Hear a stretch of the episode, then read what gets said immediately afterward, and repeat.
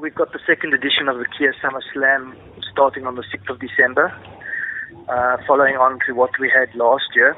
And uh, the Kia Summer Slam pretty much for this year takes place in Port Elizabeth, 6th to the 8th of December.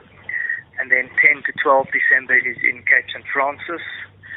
And then the 14th to 17th is the first event in Plettenberg Bay. And then 18 to 21 is the big event in Plettenberg Bay.